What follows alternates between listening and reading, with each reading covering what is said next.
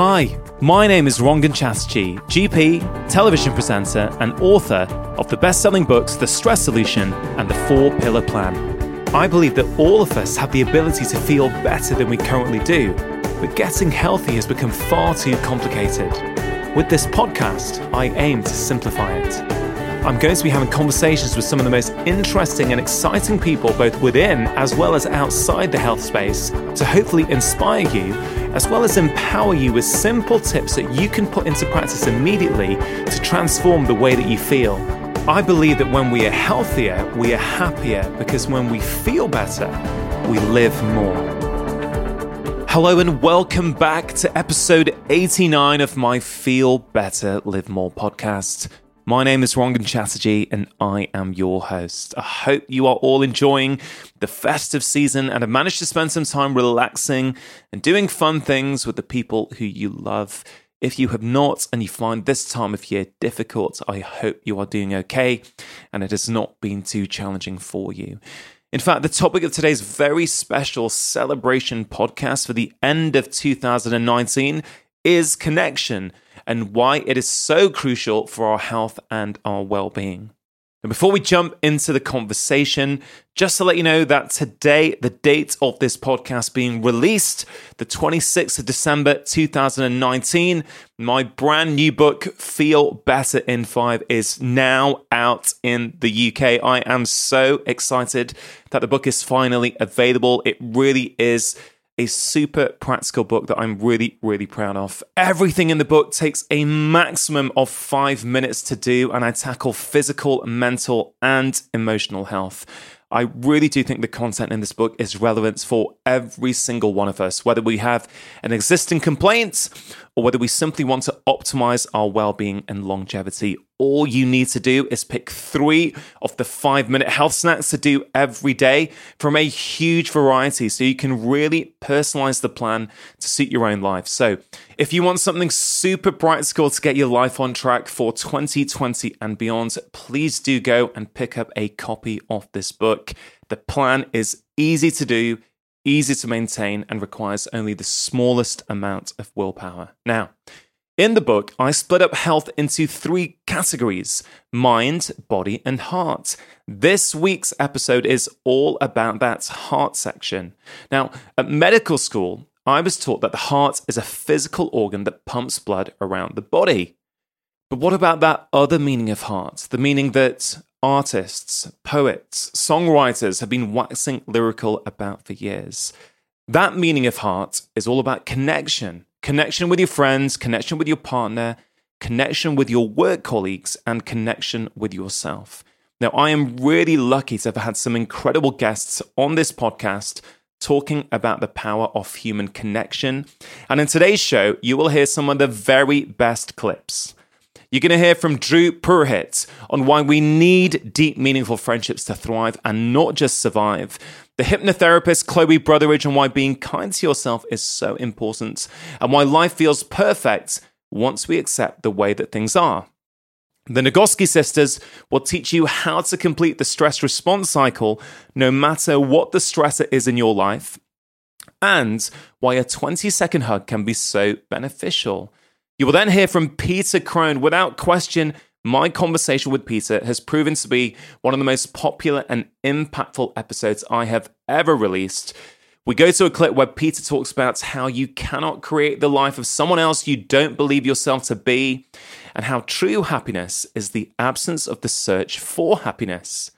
Then we go to, in my opinion, one of the most important voices in global health, Gabor Mate, who talks about social isolation and how addiction is a behavior that we use to soothe our pain. And then we finish off with the wonderful Johann Hari on the primal importance of human connection and why he defines home as being the place where somebody notices when you are not there. This really is a very special episode, particularly at this time of year. I hope you enjoyed listening. Now, before we start, I just need to give a very quick shout out to the sponsors of today's episode who are essential in order for me to continue putting out weekly episodes like this one. Vivo Barefoot, the minimalist footwear company, continue to support my podcast I am a huge fan of Vivo barefoot shoes. I've been wearing them for many, many years, well before they started supporting my podcasts. I've also been using them with many of my patients and have seen incredible benefits on things like mobility, back pain, hip pain, knee pain, and even sometimes with balance, particularly with elderly patients. For listeners of my show, they continue to offer a fantastic discount if you go to vivobarefoot.com forward slash live more, they are giving 20% off as a one time code for all of my podcast listeners in the UK, USA, and Australia. And importantly, they offer a 30 day free trial for new customers. So if you're not happy, you can send them back for a full refund. You can get your 20% off at vivobarefoot.com forward slash live more. Now, on to today's conversation. For thousands of years, no human being could actually really survive on their own without a community, a village, friends, individuals that had their back. You couldn't fetch uh, water, chop wood, you know, make a housing, hunt. You, it was very difficult to do things on your own that way, and that's where human beings are so reliant on one another compared to, let's say, solo animals. Um, over the years, what's happened is that as we've gone away from the villages into cities and our modern lifestyle and jobs and technology that we have now, the interesting thing that's happened is that today we are not reliant on other people that we know for our daily survival. We're still re- we're still reliant on other individuals. For instance, we're recording this uh, podcast in our studio over here somebody out there somewhere is keeping these lights on at the uh, facility, right? At the okay. at the facility where they're running the electricity through this building. Somebody made our food this morning that we had at the cafe that we went to. But we don't have connection to those individuals. We can actually, if you wanted to, a human being, especially in a major city, uh, in in western uh, the western part of the world, could go an entire few weeks without seeing another human being interacting with somebody that they need to know. They can order uh, food on their phone yeah. through an app and have it delivered to them. They could watch Netflix. They could do all their job and computer work by themselves. We're not relying on other people for our daily survival, right? So that's the first thing. But I would argue that actually, if you want to thrive just because we're not relying on people that we know for our daily survival, the basics, shelter, housing, you know, food. I actually would argue that if you want to thrive in life, if you have big dreams and goals that you want to give attention to, if you want to feel love and deeply connected to the people in your world, if you're going through a challenging time in your life, maybe you're a new parent for the first time, if you're starting a business and you want to create something incredible, the bigger your goals and dreams are, the more you actually need deep, meaningful friendships around you to support you in that process. So we went from this time period in history where we were relying on each other for survival. Now we actually don't really need each other for survival survival necessarily, people that we know, intimately know, friendships, but in a way, people are a little confused. They're confused because, hey, I'm living, I'm doing my job, I'm driving to work, I'm, I'm getting through the day. And you can almost forget that you're missing out on something. You know, one of my favorite sections that you wrote about inside of your book was the chapter on touch the chapter on touch is so uh, the section on touch is so beautiful because you make the argument for and you present the science to actually support it that touch we live in a society now through a combination of a bunch of different factors factors. Touch is not as part of our uh, daily life as it once was. And what are the impact of those things? And how can sometimes just a small amount of regular touch with our partner with our friends our colleagues even sometimes with strangers dramatically improve our health and prevent us from building up stress that's there right? And i would argue in that same way that deep meaningful friendships what's the value of sitting down at the dinner at uh, in the morning going to coffee with a friend and saying you know what? I've had a really tough week and this is what's on my mind. And even if that friend doesn't give you advice, just them listening profoundly lets your nervous system know that you are not alone. And that's why I'm raising the alarm when it comes to having us check in and saying just because you're surviving doesn't mean necessarily that you're thriving in your life. We do wait for perfection too much, don't we? And when all we're looking for is progress. Yeah, so just just focus on it being good enough. Be kind to yourself. Know that you're going to fail at times and progress is going to happen. And I think at some point we do just need to try to let go and actually often things feel perfect when we accept them. If we can have that attitude of just being more accepting and embracing things as they are, things start to feel as we imagine they would when they're perfect. We get that sense of contentment and that sense of satisfaction. So I think it's about, yeah, trying to cultivate some more acceptance. How can people who are listening to this and who who recognize some of the tendencies we're talking about say, you know, I'd, love to change that. You know, I, I would love to be more accepting of myself, but I find it hard. What can they do? Yeah, so so many of us find it really hard to accept compliments or even think about ourselves in a positive way. And I think a really key first step is to start to train yourself to think of yourself in more positive ways. Um, we are, we are often in a pattern of always beating ourselves up, or I mean, in terms of negativity bias, which is just the way our brains are wired, we naturally look for the negatives in things or the the criticisms because it was a survival um, mechanism in the past. Um, but we can counteract that by um, thinking about what were three things that you appreciated about yourself today. What did you do well today? What do you like about yourself today? Did you overcome a challenge? Did you help someone? Did you complete a project? And getting into that habit of every day thinking of three things that you can appreciate about yourself starts to train your mind to look for more things to appreciate about yourself. And you eventually start to think of yourself in a more positive way. And this can grow your, your self esteem, your confidence. You can be kinder to yourself as a result.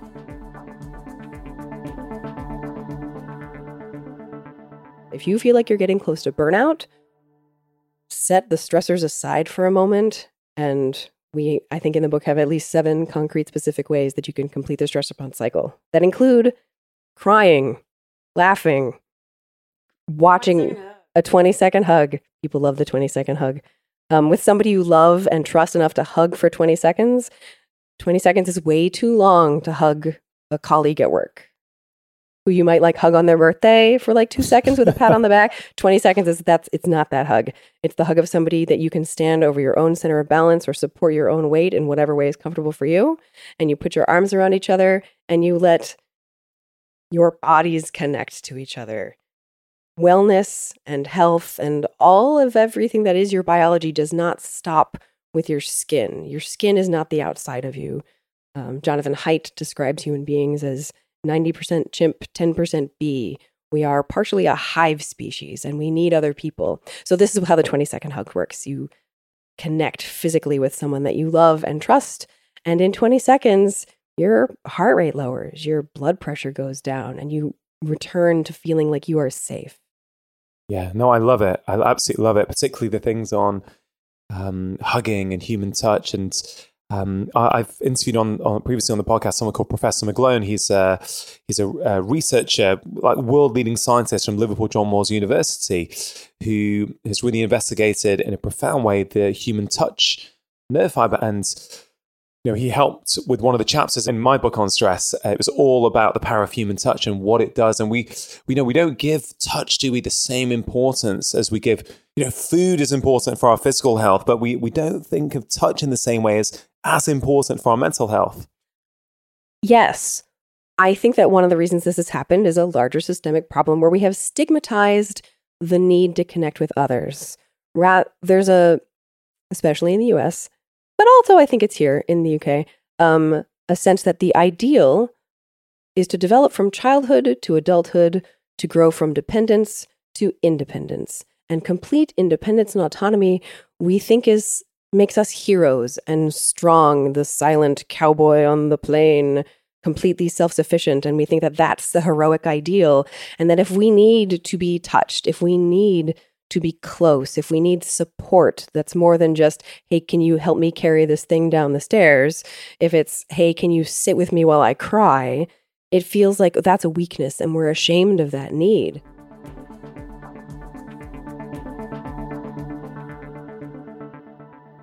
True happiness is the absence of the search for happiness. I just want everyone listening to just sit with that for a couple of seconds. True happiness is the absence of the search for happiness. If you really get that, that is true peace.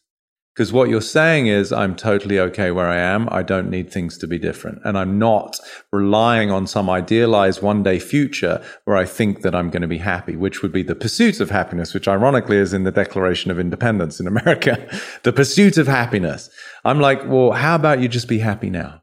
Now, that's not to say we rest on, rest on our laurels. I'm creating a lot. I'm very aspirational. I'm an entrepreneur. I'm building lots of things because it's fun to create. But I am simultaneously completely at peace and content with the way that my life is today.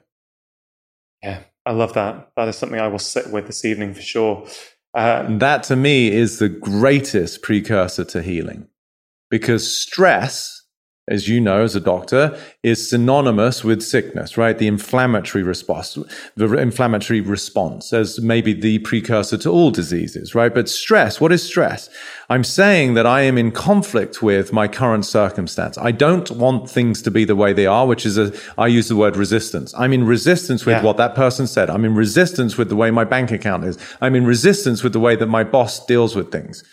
I get it. I'm not saying any of them are ideal. I'm not saying that they, you want them, but your resistance to the way life is, is massively futile. And it is the precursor to the dis-ease psychologically and emotionally that then manifests eventually physiologically.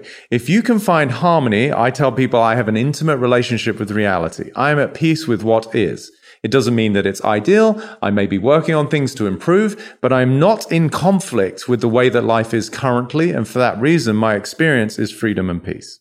I tell people you can't create the life of someone you don't yet believe yourself to be. Yeah. Right. So again, this is one of my quotes that I use in my book, right? So it's like recognizing that if you're wanting to create a certain life externally, then if you don't emulate that internally in the way that you view yourself and the way that you speak about yourself, the way that you behave, then you're, you know, use the English expression, you're pissing into the wind, right? It's, it's not going to work because you're going against the grain of how you're fundamentally conditioned.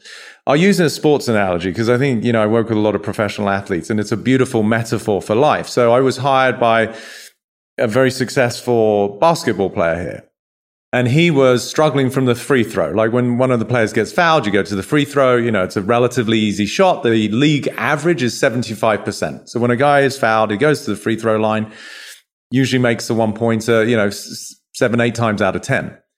This guy's average was 35%.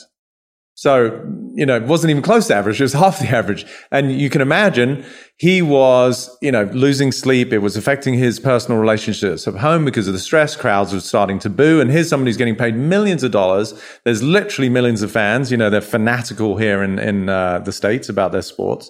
And it was costing him a lot. You know, he was um, really, really struggling. So the point about addiction and why I'm using this sports metaphor as a comparison is he had become addicted to the fact that he had a problem. So when I met him, I said, You're probably speaking to everyone you can, from players, coaches, even sports psychologists. He's like, I'm doing everything I can to fix the problem. I said, and therein lies one of your biggest obstacles because you keep reinforcing the belief that you've got a, problem. problem you remember the movie Men in Black yeah. with Will Smith and they waved the black wand after they'd seen the aliens to, to wipe their memory? So I said to the guy, I said, if you had no memory, where's your problem? Just to start to give him an indicator that what he's fighting is his history. So now he goes up to the free throw line. He isn't even focused on what he's trying to accomplish, which is make the basket. He is trying to avoid his history of hurt trauma. I'm not a big fan of the word trauma, but past failings or disappointments where we got upset. And now he's standing there literally trying to fix his history. But that's only impossible. so, you know, I mean, I played with a guy, I, as you can probably imagine. I'm coming from a lot of love and compassion. He's doing the best he can. It's affecting him dramatically.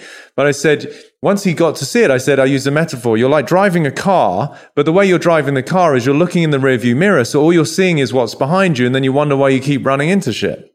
Yeah. Right. So anyway, so then I said to him, what if I told you that for the rest of the season, you shot league average? Let's just be, you know, we'll be conservative. You shot 75% instead of 35, 37. His shoulders dropped. He had the biggest smile on his face. This guy's huge. He's like, you know, seven foot something. And he's like, I would feel amazing. I said, what I just presented to you is a future that is as real as the one you're concerned about.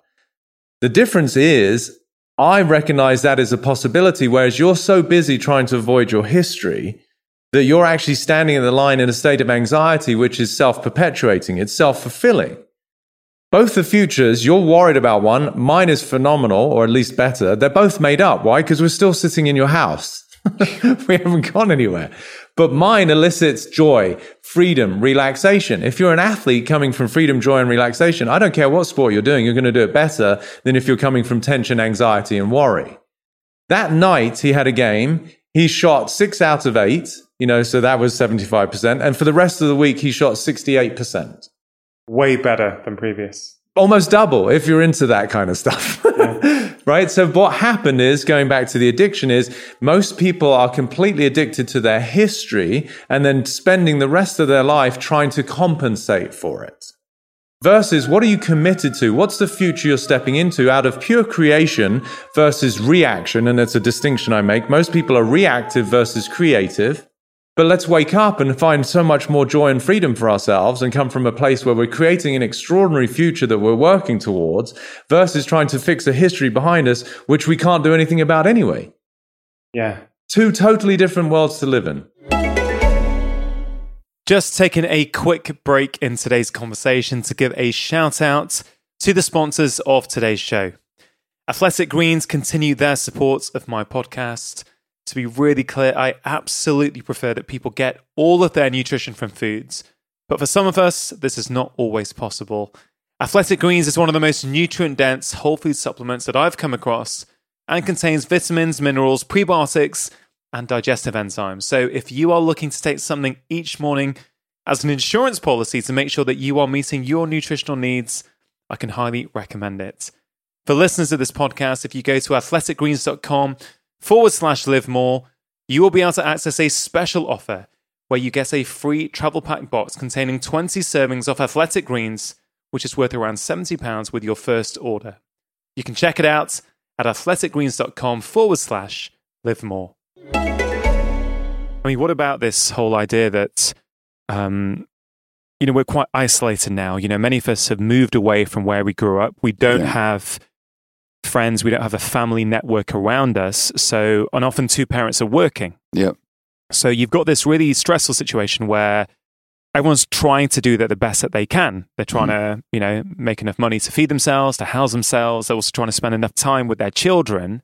Yet they have no support. So there's a huge amount of pressure then that goes on to the kids, but also on the parents. Yes. And I think I saw you talk last night um, at the Tabernacle in London. It was a, it was a you know an amazing talk, and you mentioned a little bit about hunter gatherer societies and how for the bulk of human evolution we have lived and raised our children a certain way. Yeah. I wonder if you could expand on that. Well, again, human beings, some version of human beings have been on the earth for millions of years. There have been hominids for millions of years.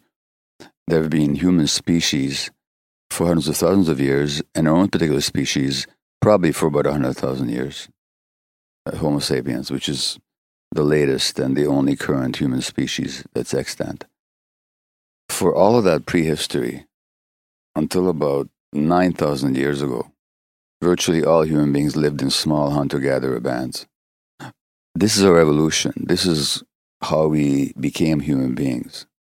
So to think that now, now you might liken modern society to a zoo, where you take an animal from a natural habitat and you put them in a completely artificial, restricted situation, and you expect him to stay as normal as he was out there in the wild. Essentially, that's what's happened to human beings in that in a very short space of time, in a blink of an eye, from the perspective of evolution, we've been we've gone from the hunter gatherer small band communal attachment based group to a society which is alienated, disconnected, and that disconnection is mm, uh, is is um, accelerating at a tremendous rate throughout the world. Um, urbanization, it's taking people out of their villages and into the big cities where they're alone. Uh, here in Britain, uh, there was quite a deliberate assault on community under the Thatcher regime, with the destruction of neighborhoods and communities and so on. And uh, that trend has continued. So what we're having in is societies that are less and less natural to the actual makeup of human beings from the evolutionary perspective. And which means that children are being brought up under increasingly artificial and disconnected circumstances. And, uh, you know, mm, Johann Hari, who's written a book recently on, the Yeah. de- uh, on, on, on depression called Lost Connections, is pointing exactly that's what's happening in modern society. So that these lost connections characterize the modern world. And as they do, you're getting the spread of autoimmune disease into countries that never used to have it before. Yeah. So we think autoimmune disease is one of these, uh, or addictions for that matter.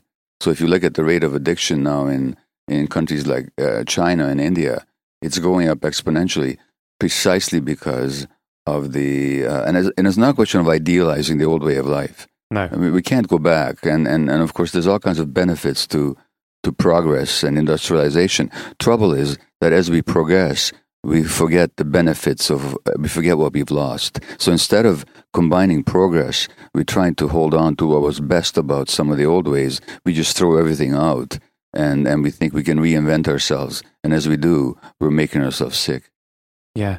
You're right, and I think it's a really great point to, to, to, to sort of bring up. We're not saying we need to go back to hunter gatherer tribes. We can't. We- yeah, not only should we not, we can't. And there, there Yeah. are so many great benefits of the modern world, and as you say, industrialization. I guess it's it's how do we learn from the past? How do we learn from our evolutionary heritage?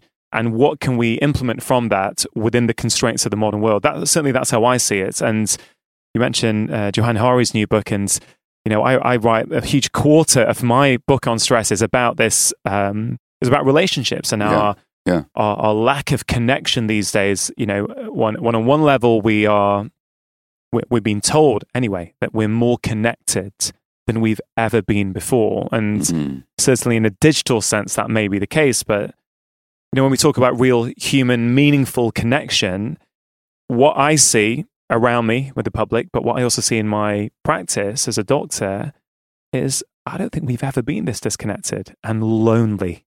And Well, we're more wired, but we're less connected, is, is how I would put it. Yeah. Um, because genuine connection happens between people, not between pieces of technology. So, as you and I are talking to each other, there's a real interaction. Yeah. When you speak, I'm looking at you, I'm listening to the modulation of your voice. I may nod in agreement or shake my head in disagreement, vice versa. But the communication is taking place on many different levels. That's a connection if you and I were having the same conversation online, it'd be a whole different um, ball game, and I'd have no idea actually who I'm talking to. They'd just be exchanging words. So we're wired together, but we're not actually connected. We're actually disconnected in this world because people are isolated modules sending out messages via the uh, Ethernet or the internet. Um, when it comes to addictions, it, it, it's it, it's that disconnection again um, that that leaves us so alone. So we're traumatized in the first place. We are then um, develop we then develop behaviors that soothe our pain, but which actually keeps us more isolated from other people because we're ashamed of ourselves and we hide it and and we uh, furtively seek out our addictive pleasures. And that disconnection then furthers our sense of isolation. That isolation further our pain, and that pain further drives our addiction. So we live in a society that actually generates addiction in many of its members.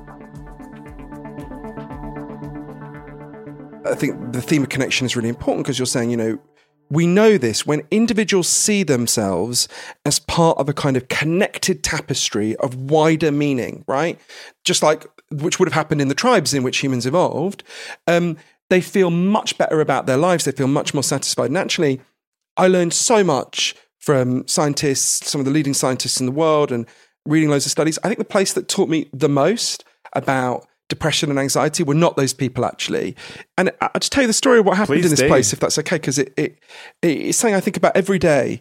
Um, so, in the summer of 2011, on a big anonymous council estate in Berlin, um, a, a, a, a German Turkish woman called Nuriye Cengiz climbed out of her wheelchair and put a sign in her window. She lives on the ground floor. The sign said something like, I got a notice saying I'm going to be evicted next Thursday, so on Wednesday night, I'm going to kill myself. Now, this is at Council Estate. Um, it's in a funny area. It's called Kotti. It's a poor part of what used to be West Berlin. And basically, no one wanted to live there for years. It was a mixture of um, recent Muslim immigrants like Nuriye, um, gay men, and punk squatters, right? As you can imagine, these three groups didn't get on very well, but no one really knew anyone, right? No one knew who this woman was.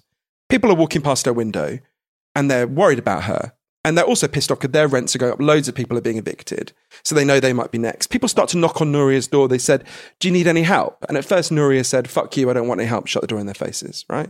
They're like, well, we, we shouldn't just leave her. What should we do? And this was actually the summer of the revolution in Egypt. And one of them was watching it on the telly and they had an idea, right? They, they thought, well, if we, there's a big um, road that goes through Kotti into the center of Berlin. And he said, you know, if we just blocked the road for a day, it goes right through this council estate. They said, if we just block the road for a day and, you know, we protest and we wheel Nuriye out, there'll be a bit of a fuss. The media will probably come. They'll probably let us stay. Um, they'll probably, you know, um, there might even be a little bit of pressure to keep our rents down, right? So they decide to do it. They're like, why not? They block the road. Nuriye's like, oh, I'm going to kill myself anyway. I may as well let them push me into the middle of the street. And they sit there and they protest.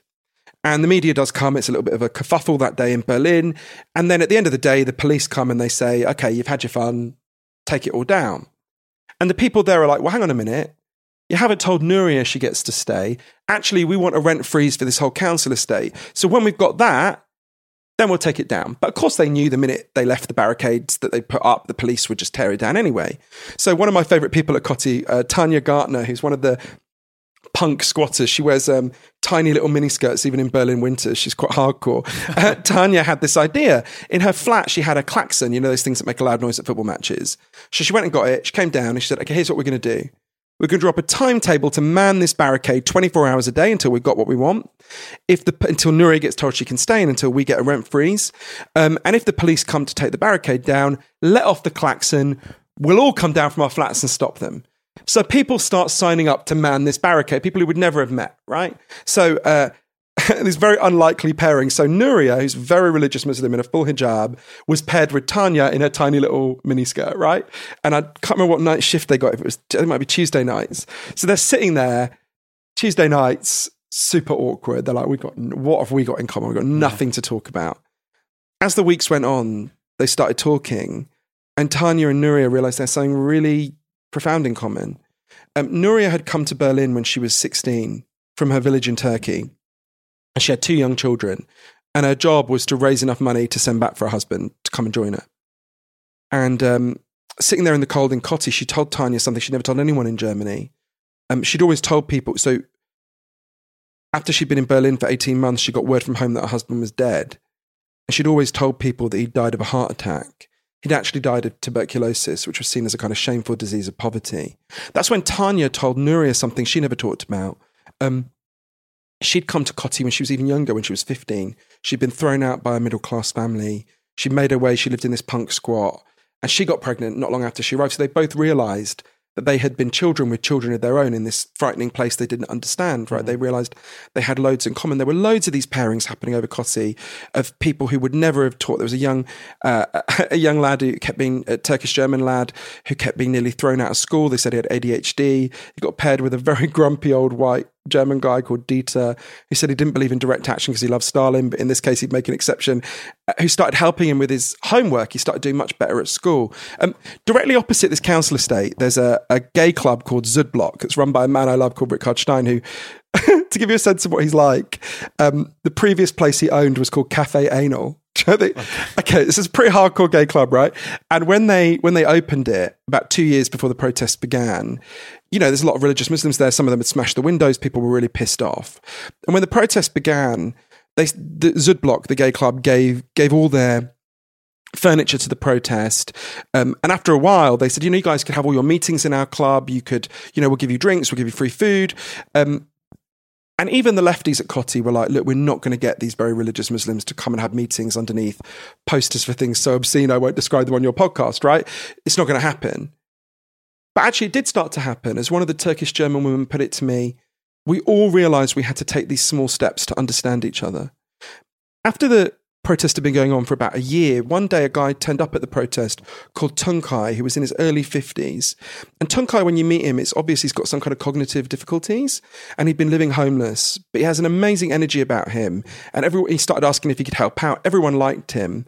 And by this time, they'd actually, the barricade had turned into a, a physical structure with a roof, right? A lot of them are construction workers. Um, so they started saying to Tuncay, you know, you should come and live in this thing we've built, right? It's quite nice. We don't want you to be homeless. He started living there, became a much loved part of the protest camp. And after he'd been there for nine months, one day the police came. They would come every now and then to inspect. And Tuncay doesn't like it when people argue. So he went to hug one of the police officers, but they thought he was attacking them. So they arrested him. That was when it was discovered. Tuncay had been shut away for 20 years in a psychiatric hospital, often literally in a padded cell. He'd escaped one day, lived on the streets for a couple of months, and made his way to Kotti. At which point, the police took him back to this psychiatric hospital. So this entire Kotti protest turned itself into a free Tuncay movement, right? They descend on this psychiatric hospital at the other side of Berlin. And these psychiatrists are like, what is this? They've got, you know, they've got, had this person shut away for 20 years, and suddenly they've got all these women in hijabs, these punks, and these very camp gay men demanding his release. They're like, oh, they don't understand it. And I remember Uli Hartmann, one of the protesters, said to them, Yeah, but you don't love him. He doesn't belong with you. We love him. He belongs with us. And ma- many things happened at Kotti. I guess the headline is they got a rent freeze for their entire housing project. They then launched a referendum initiative to keep rents down across the entire city that got the largest number of written signatures in the history of the city of Berlin. They got Tuncay back. He lives there still. But the last time I saw Nuriye, I remember her saying to me, you know, I'm really glad I got to stay in my neighborhood. That's great. I gained so much more than that. I was surrounded by these incredible people all along, and I would never have known. And and so many of the people there, these insights were just below the surface. I remember um, Neriman Tanker, who's another one of the Turkish German women there, saying to me, you know, when I grew up in Turkey, I grew up in a village, and I called my whole village home. And I learned when I came to live in the Western world that what you're meant to call home is just your four walls. And then this whole protest began, and I started to call all these people my home, right? And she said she realized in some sense in this culture we are homeless, right? There's a Bosnian writer called Aleksandar Hemon who said, Home is where people notice when you're not there. By that standard, lots of us are homeless. And it was so clear to me in Kotti. Think about how unhappy these people were, right? Um, Nuriye was about to kill herself. Uh, Tuncay was shut away in a padded cell. Loads of them were depressed and anxious. In the main, these people did not need to be drugged. They needed to be together. They needed to be seen. They needed to be loved and valued. They needed to have a sense that they were part of a tribe, that they had purpose and meaning in their lives. And I remember sitting with Tanya one time outside SüdBlock and her saying to me, you know, when you, when you feel like shit and you're all alone, you think there's something wrong with you. But what we did is we came out of our corner crying and we started to fight and we realized we were surrounded by people who felt the same way. And to me, this is the most important thing I learned, right? I love these people in Kotti, as I'm sure you can tell, but in one sense, they are not exceptional. They were entirely randomly selected people, right? That could have been anyone. This hunger for reconnection and, and for rediscovery of meaning and other people and meaningful values is just beneath the surface yeah. for all of us, right? Uh, and and arguably, it's the most important thing as a society we should be trying to promote. Um, that that quote is profound. I can't stop thinking about it. Home is when someone notices when you are not there. Yeah. That concludes today's episode of a very special compilation Feel Better, Live More podcast. I really hope you enjoyed hearing those clips that my team and I have put together. What was your favorite tip? Who was your favorite guest? Do let me know on social media. on Facebook, Instagram, Twitter, and on LinkedIn. Of course, some of you will be hearing these clips for the very first time.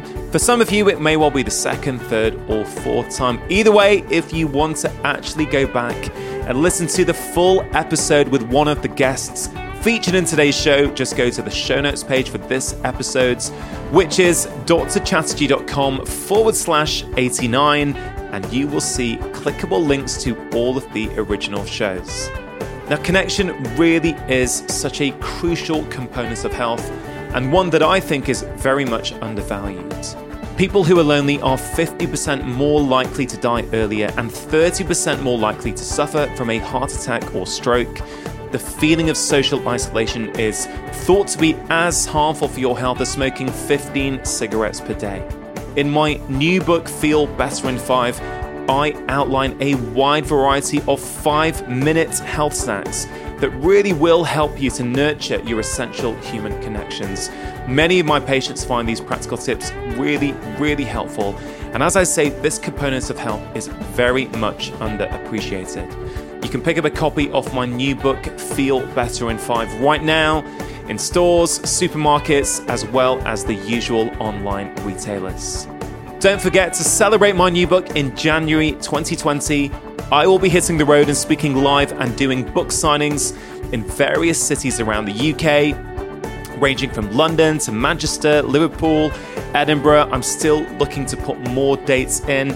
You can see all the dates at drchatterjee.com forward slash events. I really hope to meet some of you in person this January. Tickets are going super fast, and some venues have actually already sold out. So do go onto the website and check which event you may wish to come to. Now, a big feature of today's conversation was community, and there is nothing like the support of a strong and supportive community to help you reach your goals. This was the reason I set up my very own Facebook private community called Dr. Chatterjee Four Pillar Tribe last summer. It has very quickly grown to be an engaged and supportive space for people to share their own health journeys. And one of the ideas that came from this amazing community, and I think it was Amelia Calvert that came up with the idea originally, was to have Feel Better, Live More podcast meetup clubs. They're a bit like book clubs, but instead of talking about books, people are getting together in person to discuss each week's episode and share insights, learnings, and so much more. This is really exciting for me that many of you have decided to use this online podcast as a way of making local offline connections. If you're interested in getting involved, do head over to Dr. Chatterjee Four Pillar Community Tribe on Facebook and see what is going on in your area or start your very own weekly podcast meetup yourself. If you enjoy my weekly shows, please do consider leaving a review on Apple Podcasts or whichever platform you listen to podcasts on. These reviews make such a big difference in raising visibility of the podcast, which helps me get this information out and help more people. You can also spread the word on social media by taking a screenshot right now or simply tell your friends and family about the show. I really do appreciate your support. A big thank you to Richard Hughes for editing and Vedanta Chatterjee and Joe Murphy for producing this week's podcast. That is it for today. I hope you have a fabulous week. Make sure you have pressed subscribe, and I'll be back in just a couple of days with the final episode of the year. It will be the third of these very special Feel Better Live More compilation episodes. I really think you're going to love that one. Remember, you are the architects of your own health. Making lifestyle changes always worth it. Because when you feel better, you live more. I'll see you next time.